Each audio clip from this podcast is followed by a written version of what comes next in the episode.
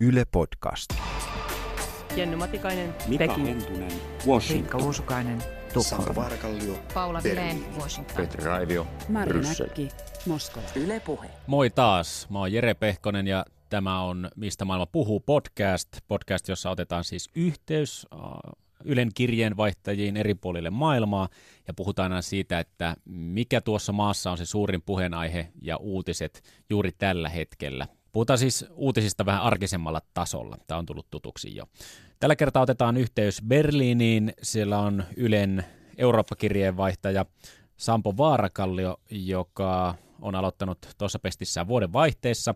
Sampo Vaarakallio on kotoisin Kainuusta ja Ylelle hän on tehnyt töitä jo yli 20 vuotta, eli kokemusta mieheltä löytyy. Ja Sampo kanssa puhuttiin asunnottomuudesta. Vastikään tuli hälyttäviä lukuja Saksan asunnottomien tilanteesta, siitä kuinka paljon niitä on. Hallitustunnustelut ovat käynnissä. Mitä kaikkia noihin keskusteluihin liittyy, sitä käydään myös vähän läpi. Ja eipä Saksasta voi puhua ilman puhumista autoista. Tällaisia asioita Sampon kanssa käytiin läpi, joten päästetään Sampo myöskin ääneen. Sampo Varkallio, Berliini. Moi Sampo. Moi. No mitä Berliiniin kuuluu tällä hetkellä kaikkien näiden asioiden ytimessä? No Berliini tietysti äh, odottaa, niin kuin koko Saksa odottaa sitä, että minkälainen hallitus jossakin vaiheessa tähän maahan tulee. Ja sitten tämän viikon uutinen oikeastaan, sellainen iso uutinen äh, on ollut se, että, että tuota, on tullut tällaiset asunnottomuustilastot, jotka ovat kyllä tavattoman pysäyttäviä, että täällä on asunnottomuus kasvanut vuodesta 2014 vuoteen 2016 niin 150 prosenttia. Se on lukemana valtava. Se selittyy sillä, että, että tuota, nyt ensimmäistä kertaa 2016 asunnottomien tilastoon tilastoitiin myöskin eh, maahanmuuttajia ja pakolaisia, eh, joka tekee tästä 860 000 asunnottomasta puolet.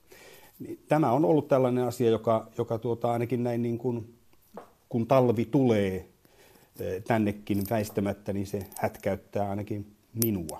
Sampo, nämä luvut, mitä sanoit, niin on tosi radikaalejakin. Näkyykö ne jotenkin siinä esimerkiksi berliiniläisessä katukuvassa, että asunnottomien määrä on noussut noinkin radikaalisti? No kyllä se näkyy. Berliini on tietysti kaupunki, kaupunkina sellainen, johon väkeä tulee noin niin kuin muutoinkin eri puolilta Eurooppaa vallankin. Täällä on toki tämmöistä eurooppalaista liikehdintää hyvinkin paljon Euro, Euroopan sisältä liikkuvaa porukkaa, mutta sitten on toki myöskin tätä, näitä pakolaisia ja maahanmuuttajia. Heitä nyt eri kadunkulmissa näkyy ja heillä on omat kassit, kimpsut ja kampsut siinä, ää, siinä ja elämä tuntuu olevan siinä, että taivasalla ollaan.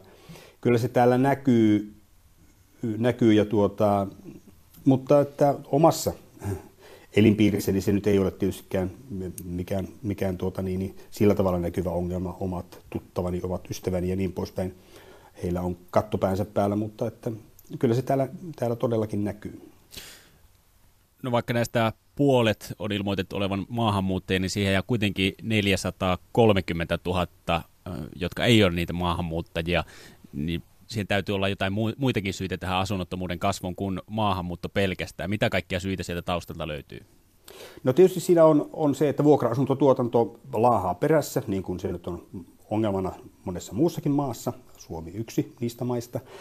No sitten tietysti, tietysti tämä, että tässä saksalaisessa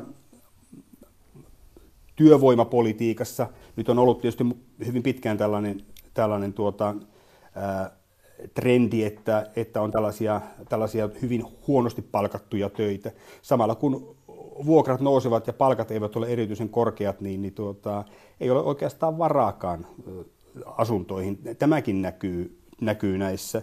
Ja sitten, ja sitten, tuota, sitten tuota, tämä, todellakin tämä, tämä kysyntä ja tarjonta, ne eivät nyt tässä sitten todellakaan kohtaa. Että tuota, tämä, on, tämä on iso, iso ongelma täällä minkälaisia ratkaisumalleja siellä on ehdoteltu, jotta tätä nous, asunnottomien lukujen nousua saadaan kitkettyä?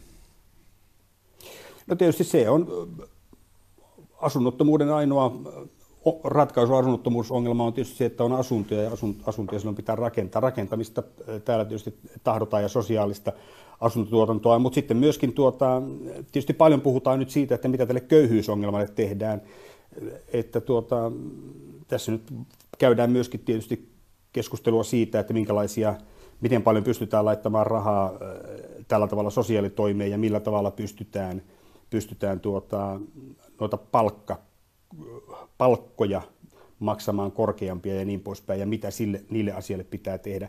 Nämä nyt ovat sitten näitä tällaisia kiperiä poliittisia kysymyksiä, mistä sitten taistellaan eri pöydissä. Jos ajatellaan tuota syksyllä käytyä vaalikamppailua, niin siellä tietysti tämmöinen eläkeköyhyys ja köyhyys ja lapsiperheköyhyys ja nämä teemat, nämä olivat kyllä loppujen lopuksi kaikkien puolueiden puheissa.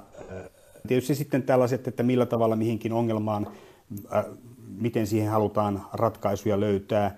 Jos ajatellaan nyt vaikka vapaita demokraatteja, niin heillä on tietysti tämmöinen, tämmöinen hyvin liberaali näkemys, jopa ultraliberaali näkemys, ja varmasti valtion merkitys heidän politiikassaan on pienempi kuin jos nyt vaikka ajatellaan sitten vasemmistoa, jotka perinteisesti pitävät valtiota merkityksellisenä, merkityksellisenä asiana siinä, että minkälaista sosiaalipolitiikkaa maassa harjoitetaan. Tällaisia sitten tietysti se, että millä tavalla, minkälaisia ratkaisumalleja etsitään, niin sitten se on varmaan löytyy nimenomaan näiden erilaisten ideologisten jakolinjojen välistä kompromissien, kompromissien, kompromisseja sitten joudutaan tekemään ja, ja, ja niin poispäin. Toki sitten niissä vaalikeskusteluissa ja kampanjoissa sitten toiset aiheet nousivat enemmän pinnalle ja se ehkä jäi sitten, hautautui sinne äh, taustalle, mutta ongelma on e-, edelleen kyllä olemassa. die Dinge zu ordnen, zu fragen, was ist wichtig, was ist wesentlich für den Abschluss von Sondierungs Vaalit ne saatiin käytyä Saksassa. Sampo voit varmaan sanoa, että mitä kaikkia mm, vääntömomentteja siellä hallitustunnusteluissa oikein on ylipäätään. Suomessa monesti ajatellaan sitä, että Angela Merkel on ainut ihminen, joka Saksaa johtaa ja hän johtaa sitä täysin yksin, mutta siellä on valtava määrä myöskin erilaisia taustatoimijoita takana. Selvitä Sampo vähän, että millaisia taustatoimijoita siellä, siellä Angela Merkelin takana on ja näiden päätösten takana. Niin Angela Merkelistä monesti sanotaan nimenomaan niin, että hän, hän kun hänellä on tämä fyysikon, fyysikon tuota, tausta ja tällainen tieteelliseen tietoon ja, ja, ja tilastoihin ja numeroihin orientoituva ajattelu, niin tuota, että, että hän niin kuin nimenomaan pitää siitä, että on asiantuntijoita taustalla, ja, ja, jotka kertovat, että miten asiat ovat. Tämä varmasti pitää paikkansa, mutta se tietysti myöskin antaa, antaa tuota Saksan tyyppisessä maassa, antaa sitten myöskin tuota mahdollisuuden sille, että tuota on, on tahoja ja ryhmiä, jotka nimenomaisesti haluavat vaikuttaa, joilla on omia asiantuntijoita esittää ja, esittää ja antaa Merkelin käyttöön. Tästä nyt varmasti hyvin semmoinen klassinen esimerkki on tietysti tämä lobbaaminen, jossa tuota, Saksa on hyvin voimakas, Saksan poliittinen elämä on hyvin voimakkaasti myöskin lobbareiden temmelyskenttää. Esimerkiksi nyt näissä hallitustunnusteluvaiheissa, mitä tässä on nyt monta viikkoa ollut, niin näissä on hyvin selkeästi näkynyt se, että autoteollisuuden lobbarit ovat olleet liikkeellä, energia-alan lobbarit, hiilikaivosten puolesta puhujat ovat olleet liikkeellä. Ja tässä on sitten, tässä on sitten Merkelin johdolla lähdetty hakemaan niin erilaisia tällaisia kompromisseja, että millä tavalla erilaisten, erilaisten tuota ryhmien edut toteutuu sitten tuota tulevissa poliittisissa kuvioissa. Tästä on hyvin selkeä esimerkki on nimenomaan tämä esimerkiksi tämä autoteollisuus, joka, joka tuota, on saanut hyvin pitkälle, pitkälle tämän oman viestinsä siitä, että polttomoottoriautojen valmistusta ei nyt ihan aivan heti lopeteta. Ja, ja, ja sitten taas toisaalta tuolla energiapuolella niin, niin tuota, tämä hiilikaivosten määrä, mikä tässä maassa on, ja se tuotannon määrä, siis hiilikaivoksia, hiili, hiilillä tuotettua sähköä on edelleen 40 prosenttia Saksan sähkön tuotannosta, niin tuon laskeminen, tuon prosentin laskeminen, niin se on vaikeaa varmastikin myöskin nimenomaan sen vuoksi, että, että energia-alan lobbarit ovat hyvin voimakas äänisiä. No mitä tämä tarkoittaa, jos katsoo siitä kontekstista, että kuitenkin Saksa on mukana Pariisin ilmastosopimuksessakin, niin eikö täällä ole vähän hämärää valoa siitä, että kuinka siellä loppuviimeksi sitten toimitaan? Puhutaan, että polttomoottoreista ei luovuta ja hiilikaivokset ja niiden merkitys kasvaa, niin se ei ihan mene samaan pirtaan kuin Pariisin ilmastosopimuksessa on vaadittu ja pyydetään. Niin nimenomaan siinä äh, arvostelijat sanovat, että Angela Merkel, joka, joka kansainvälisillä areenoilla hyvin voimakkaasti puhuu Pariisin ilmastosopimuksen puolesta ja äh, osoittaa sormella Yhdysvaltoja siitä, että he eivät ole äh, välttämättä enää muutaman vuoden päästä mukana tässä koko, koko sovussa. Ja hän tavallaan niin kuin oppimestarimaisesti muuta maailmaa siinä, siinä tuota ojentaa, niin oikeastaan tämä oma kenttä, oma pesä, niin tuota se ei ole ihan yhtä puhdas kuin, kuin mitä sitten puheet. Ää, tässä on tietysti ristiriita ja tässä on tavallaan tämmöiset niin kuin kaksoisstandardit olemassa. Mutta siinä on juuri, juuri nimenomaan on se, että tuota, niin kuin Merkel tuossa Männäviikolla sanoi, että, että esimerkiksi sen tulevan hallituksen suhteen niin täytyy löytyä sellainen ratkaisu, jossa, jossa tuota, ilmastotavoitteet kyllä saadaan täyteen, mutta että teollisuus ja työpaikat eivät siitä kärsi. Se varmasti on yhtälönä sellainen, että siinä tarvitaan melkoista matemaatikon, matemaatikon laajakkuutta, että se ratkaistaan. Välttämättä joudutaan varmasti varmasti erilaisia asioita karsimaan. Tuossa äh, muutaman asiantuntijan kanssa olen keskustellut asiasta, niin he ovat sitä mieltä, että esimerkiksi autoteollisuuden suhteen Saksassa loppujen lopuksi autoteollisuudesta joudutaan karsimaan tulevaisuudessa paljon paljon enemmän työpaikkoja kuin että jos nyt ruvettaisiin oikein tosissaan miettimään sitä, että mihin autoteollisuus maailmassa on menossa ja on tulossa sähköautot ryminällä. Halusi saksalaiset autot valmistajat sitä tai eivät, että kannattaa, asiantuntijat sanovat, että kannattaa varautua, olisi kannattanut aloittaa varautuminen jo ajat sitten, mutta ää, autolobby on täällä vanhanaikainen ja autoteollisuus on rakenteeltaan vanhanaikainen.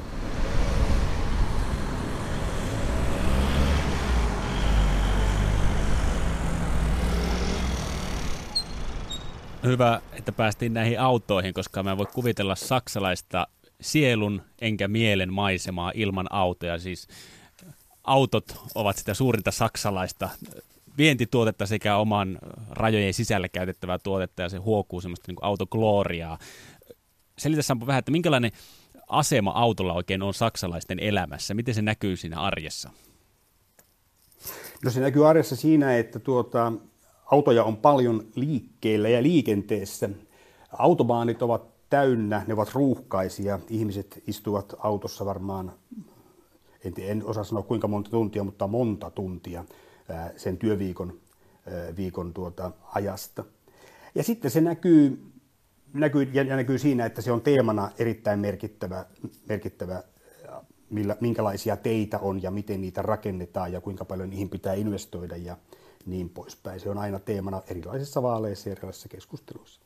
No mutta sitten tuota, jos mä ajattelen oma elinpiiriä, niin mulla on tuossa oman asuntoni nurkalla vähän matkan päässä on tämmöinen ranskalaisen öljyjätin huoltoasema, bensa-asema.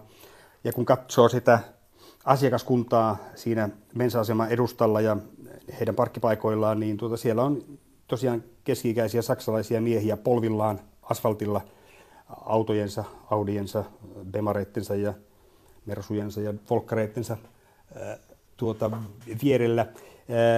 He pesevät niitä ja hinkkaavat ja hankaavat ja, ja tuota, kiillottelevat ja vahaavat ja sivelevät ja silittelevät ja kenties suukottelevat niitä. Ja tuota, et, siis niin kuin sillä, sillä, sillä tietyllä tavalla niin kuin sillä autolla ilmiselvästi on, on tässä kulttuurissa ihan erilainen merkitys. Jos nyt esimerkiksi vertaa jonnekin jonnekin Etelä-Eurooppaan, jossa varmasti ihan samalla tavalla monet miehet käyttäytyvät, en sitä yhtään epäile, mutta taas toisaalta siellä se on selkeästi enemmän tällainen kulkuväline ja, ja, tuota, ja pelkästään niin kuin tuota paikasta A paikkaan B liikkumisen muoto.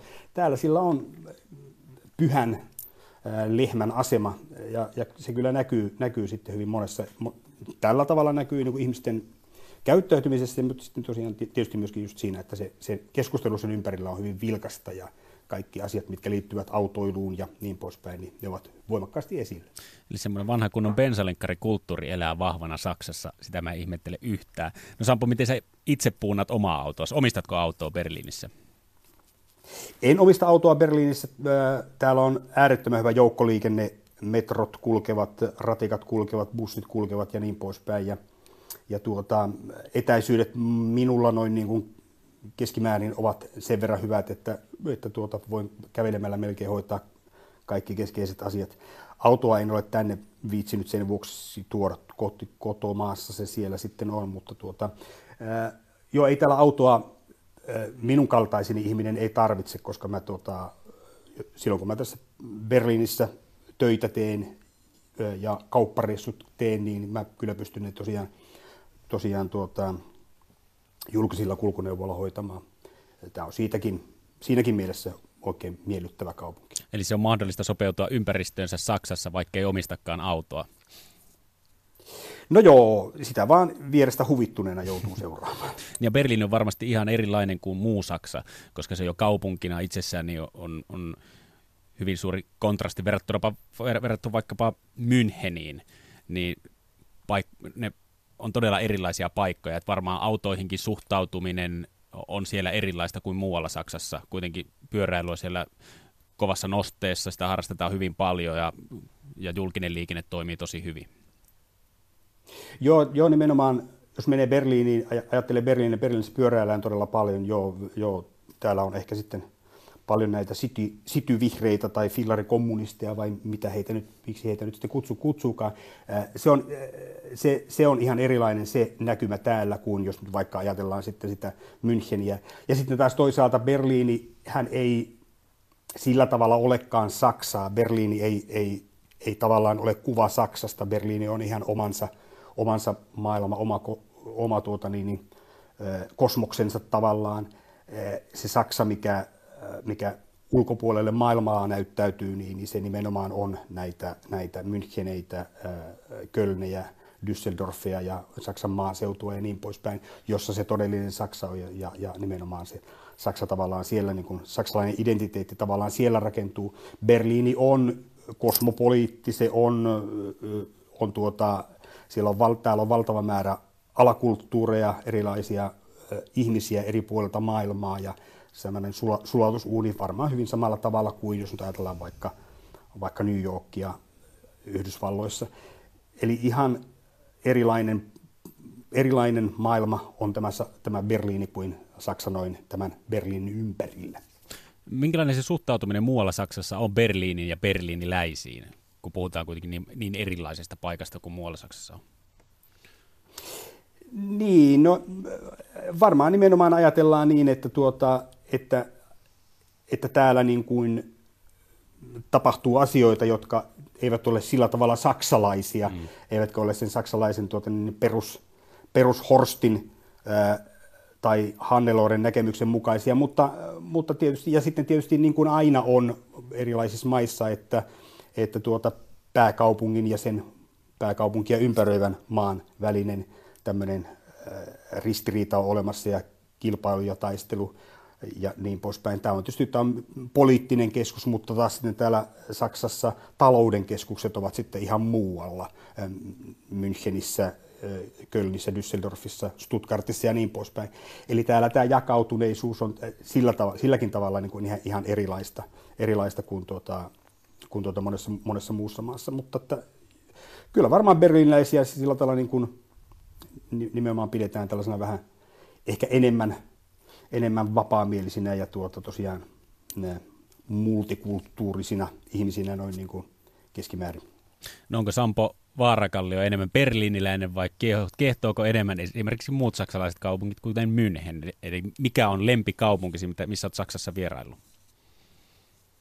No kyllä mä tästä, pakko se on myöntää, että kyllä minä tästä Berliinistä tykkään juuri sen vuoksi, että, että tämä on niin paljon rennompi kuin, kuin tuota, kuin tuota, nämä, nämä tuota, suurkaupungit tuolla, tuolla tuota, Bayerissa tai, tai muualla Saksassa. Et kyllä tämä, tämä siinä mielessä siis on, ja sitten tämä on tietysti tämä on, poliittisen toiminnan keskus paljon enemmän. Ja sitten tämä on tietysti myöskin kulttuurisesti kiinnostavampi, niin kuin olen maininnut, niin, niin täällä on erilaisia alakulttuureita ja erilaista kaikenlaista tapahtumaa ja, ja tuota, näkemistä ja kokemista ihan toisella tavalla. Että, tuota, että tämä saksalaisuus, mikä Berliinissä äh, huokuu, niin kyllä se minua enemmän viehättää, pakko se on myöntää, kuin tuota, se, mikä täällä ympärillä sitten muutoin on. No niin kuin tuossa alussa sanoin, että mä oon pari kertaa Berliinissä käynyt, se on loistava kaupunki, ihan voi allekirjoittaa kaiken, mitä sä oot sanonut, mutta jos minä, haluan, minä voisin jotain Berliinistä tuoda Suomeen, niin se olisi ehdottomasti Mauer Parkin sunnuntainen karaoke-sessio, jossa kaikki laulee ja kaikki on hilpeitä muutaman tunnin ajan ja antavat toisilleen arvoa, mutta mikä olisi se juttu, mitä Sampo sä toisit Berliinistä Saksasta Suomeen ja vastaavasti, vastaavasti sitten Suomesta sinne Saksaan? No se, mitä mä toisin Suomesta tänne Saksaan, se on ihan selkeä asia. Äh, sa, äh, vallankin tämä Berliini on internetin kehitysmaa-aluetta. Täällä on erittäin huonosti toimiva, toimivat verkot. Suomesta toisin tuota, hyvän, hyvän tuota, internet, hyvät internetyhteydet tänne. Se, mitä mä täältä ää, Suomeen toisin, niin tuota, tuota, tuota. Varmaan se olisi sitten nimenomaan niin, että koska täällä ruokapuolella kilpailu on niin kovaa, niin tuota, se merkitsee myöskin sitä, että, että tuota, ruoan hinta on kohtuullisen paljon suomalaista hintatasoa halvempi, niin toisin täältä halpaa ruokaa Suomeen, halvan ruoka, ruoka tuota, tuotannon ja, ja äh, vähittäiskaupan Ehkä en sitten sitä halpaa olutta, koska Suomessa on ihan riittävästi alkoholiongelmia, mutta tuota, varmaan se halva ruoan. Oletko kerennyt käydä muuten Mauer Parkin karaoke-sessioissa sunnuntaisissa? Mauro Parkissa olen käynyt, mutta en ole käynyt karaokeessa. Mulla on ihan riittävästi näitä paikkoja munata itseni, niin tuota, en tarvitse karaokea. Käy pistäytymässä kevään korvilla, se taitaa aueta taas. Kiitos Sampo Vaarakallio tästä ja ei muuta kuin mukavaa syksyn jatkoa Berliiniin. Ensi kerralla otetaan yhteys Brysseliin ja EU-kirjeenvaihtajaan Petri Raivioon. Puhutaan varmasti EU-asioista ja muista asioista, mitä Brysselissä tapahtuu. Kiitos kun kuuntelit ja ota haltuun nuo aikaisemmatkin Mistä maailma puhuu podcastin jaksot. Ensi kertaa. Moi moi! Yle Puhe. Yle Podcast.